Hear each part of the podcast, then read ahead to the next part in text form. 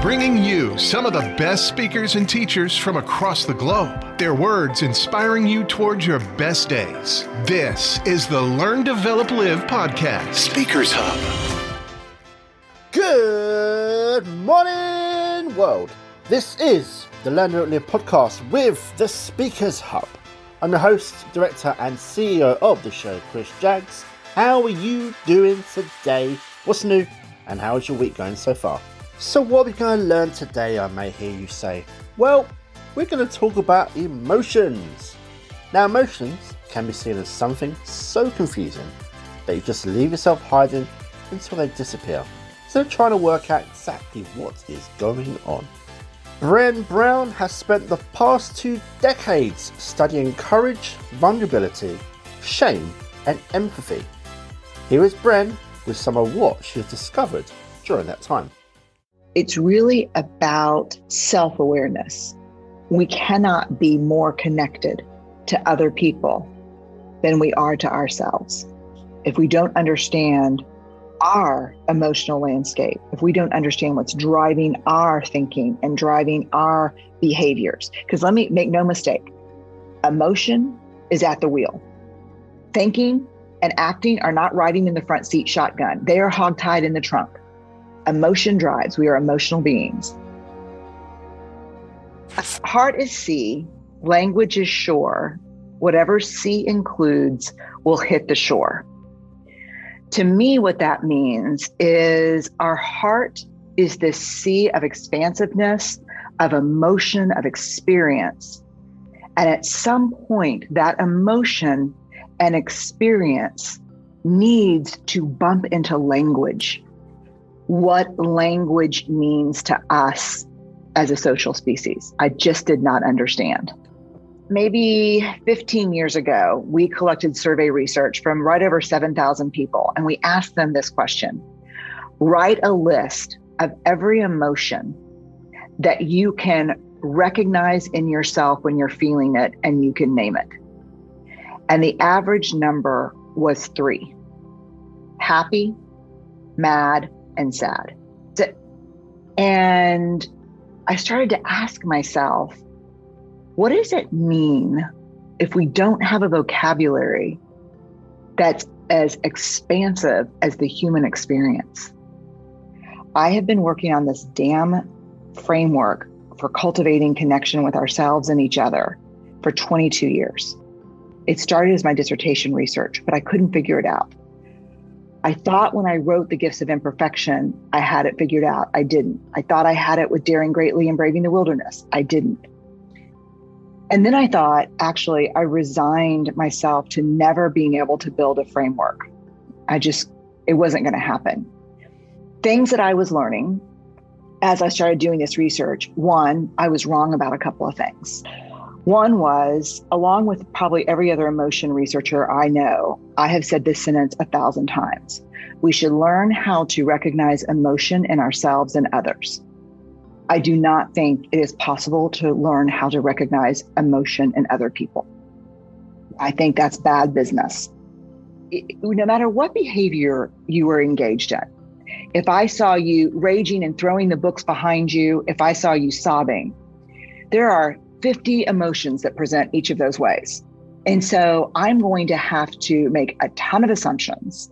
And what am I going to shove the experience of my employee who's upstairs crying and who's 25, black, and a single mom? I'm going to shove her experience in front of my lens, which is, you know, mid 50s, you know, like completely different.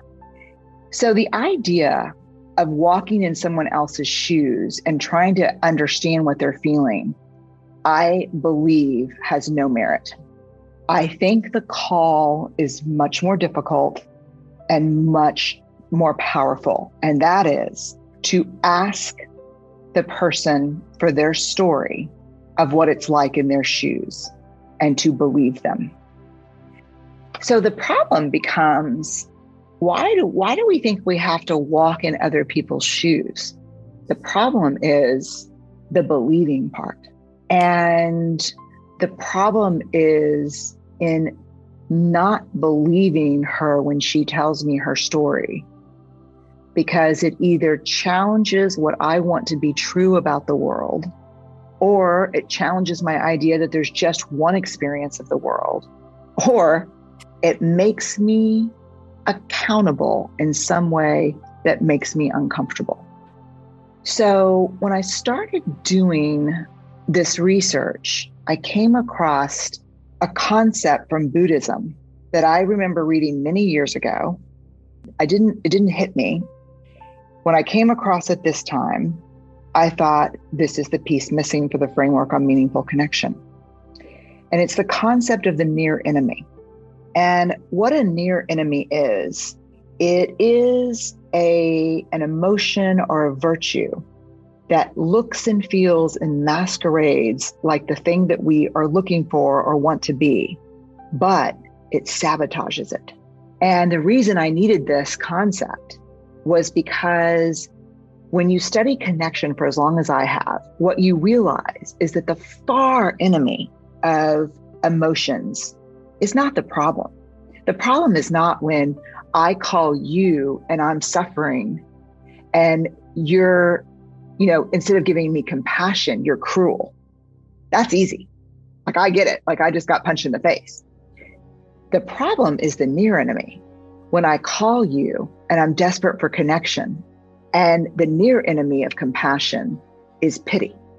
And so you pity me and feel sorry for me and it seems like everything should be okay when that's over, but I feel more alone and more disconnected, and there's no meaningful connection between us.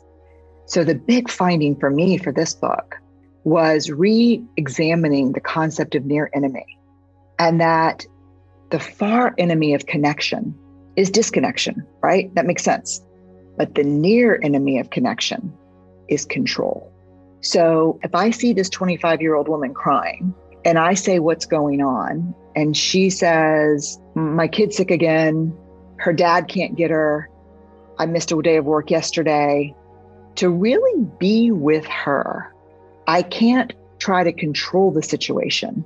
I can't say, Oh, we can handle that. I can't, you know, what I just to be with her means being in connection with her. God, that's so hard. Those are those feel like impossible choices. Emotions are not shared and discussed they're exploited. And vulnerability is not mutual and reciprocal, it's leveraged. And I don't want to make it sound too Machiavellian because I thought about my own life when, like, if one of my kids came home and said, God, I got in trouble today for being, you know, disrespectful because I got caught talking during a lecture, connection would be like, tell me what was going on. But I don't go to connection sometimes. Sometimes I go to control, which is, you know what? You get your ass over there and send an email to that teacher and apologize for being disrespectful. And I want to, you know, we control situations when we start to move from being other focused. What was this like for my child in that situation? To being self focused. But it's sneaky. Near enemies are sneaky because they masquerade. After your research into worry, you conclude that worry isn't a helpful coping mechanism. So, how do we avoid these traps? The people who, who studied research worry said that worriers, those of us who do it often, have three things in common that make it worse. One, we think it's helpful, it is not. Two, we believe that we actually have no control over it, that it's not a choice, it is absolutely a choice, and we can change it. And three, we worry about worrying and we ruminate about worrying, which exacerbates worrying. Worry is defined as a chain of negative thoughts about bad things that might happen in the future.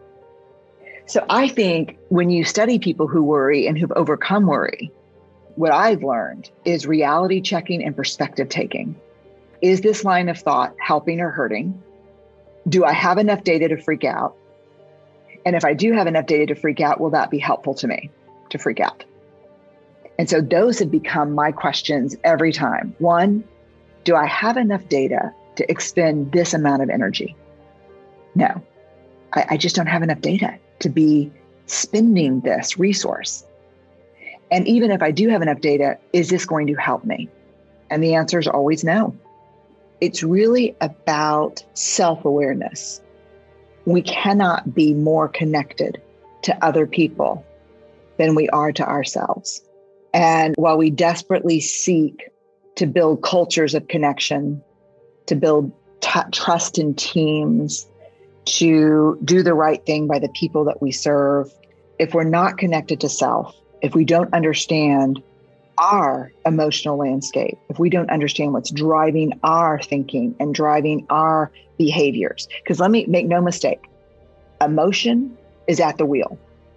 Thinking and acting are not riding in the front seat shotgun, they are hogtied in the trunk. Emotion drives, we are emotional beings. Do not try to forge connection with others or build a culture of connection until you are fully connected and know yourself.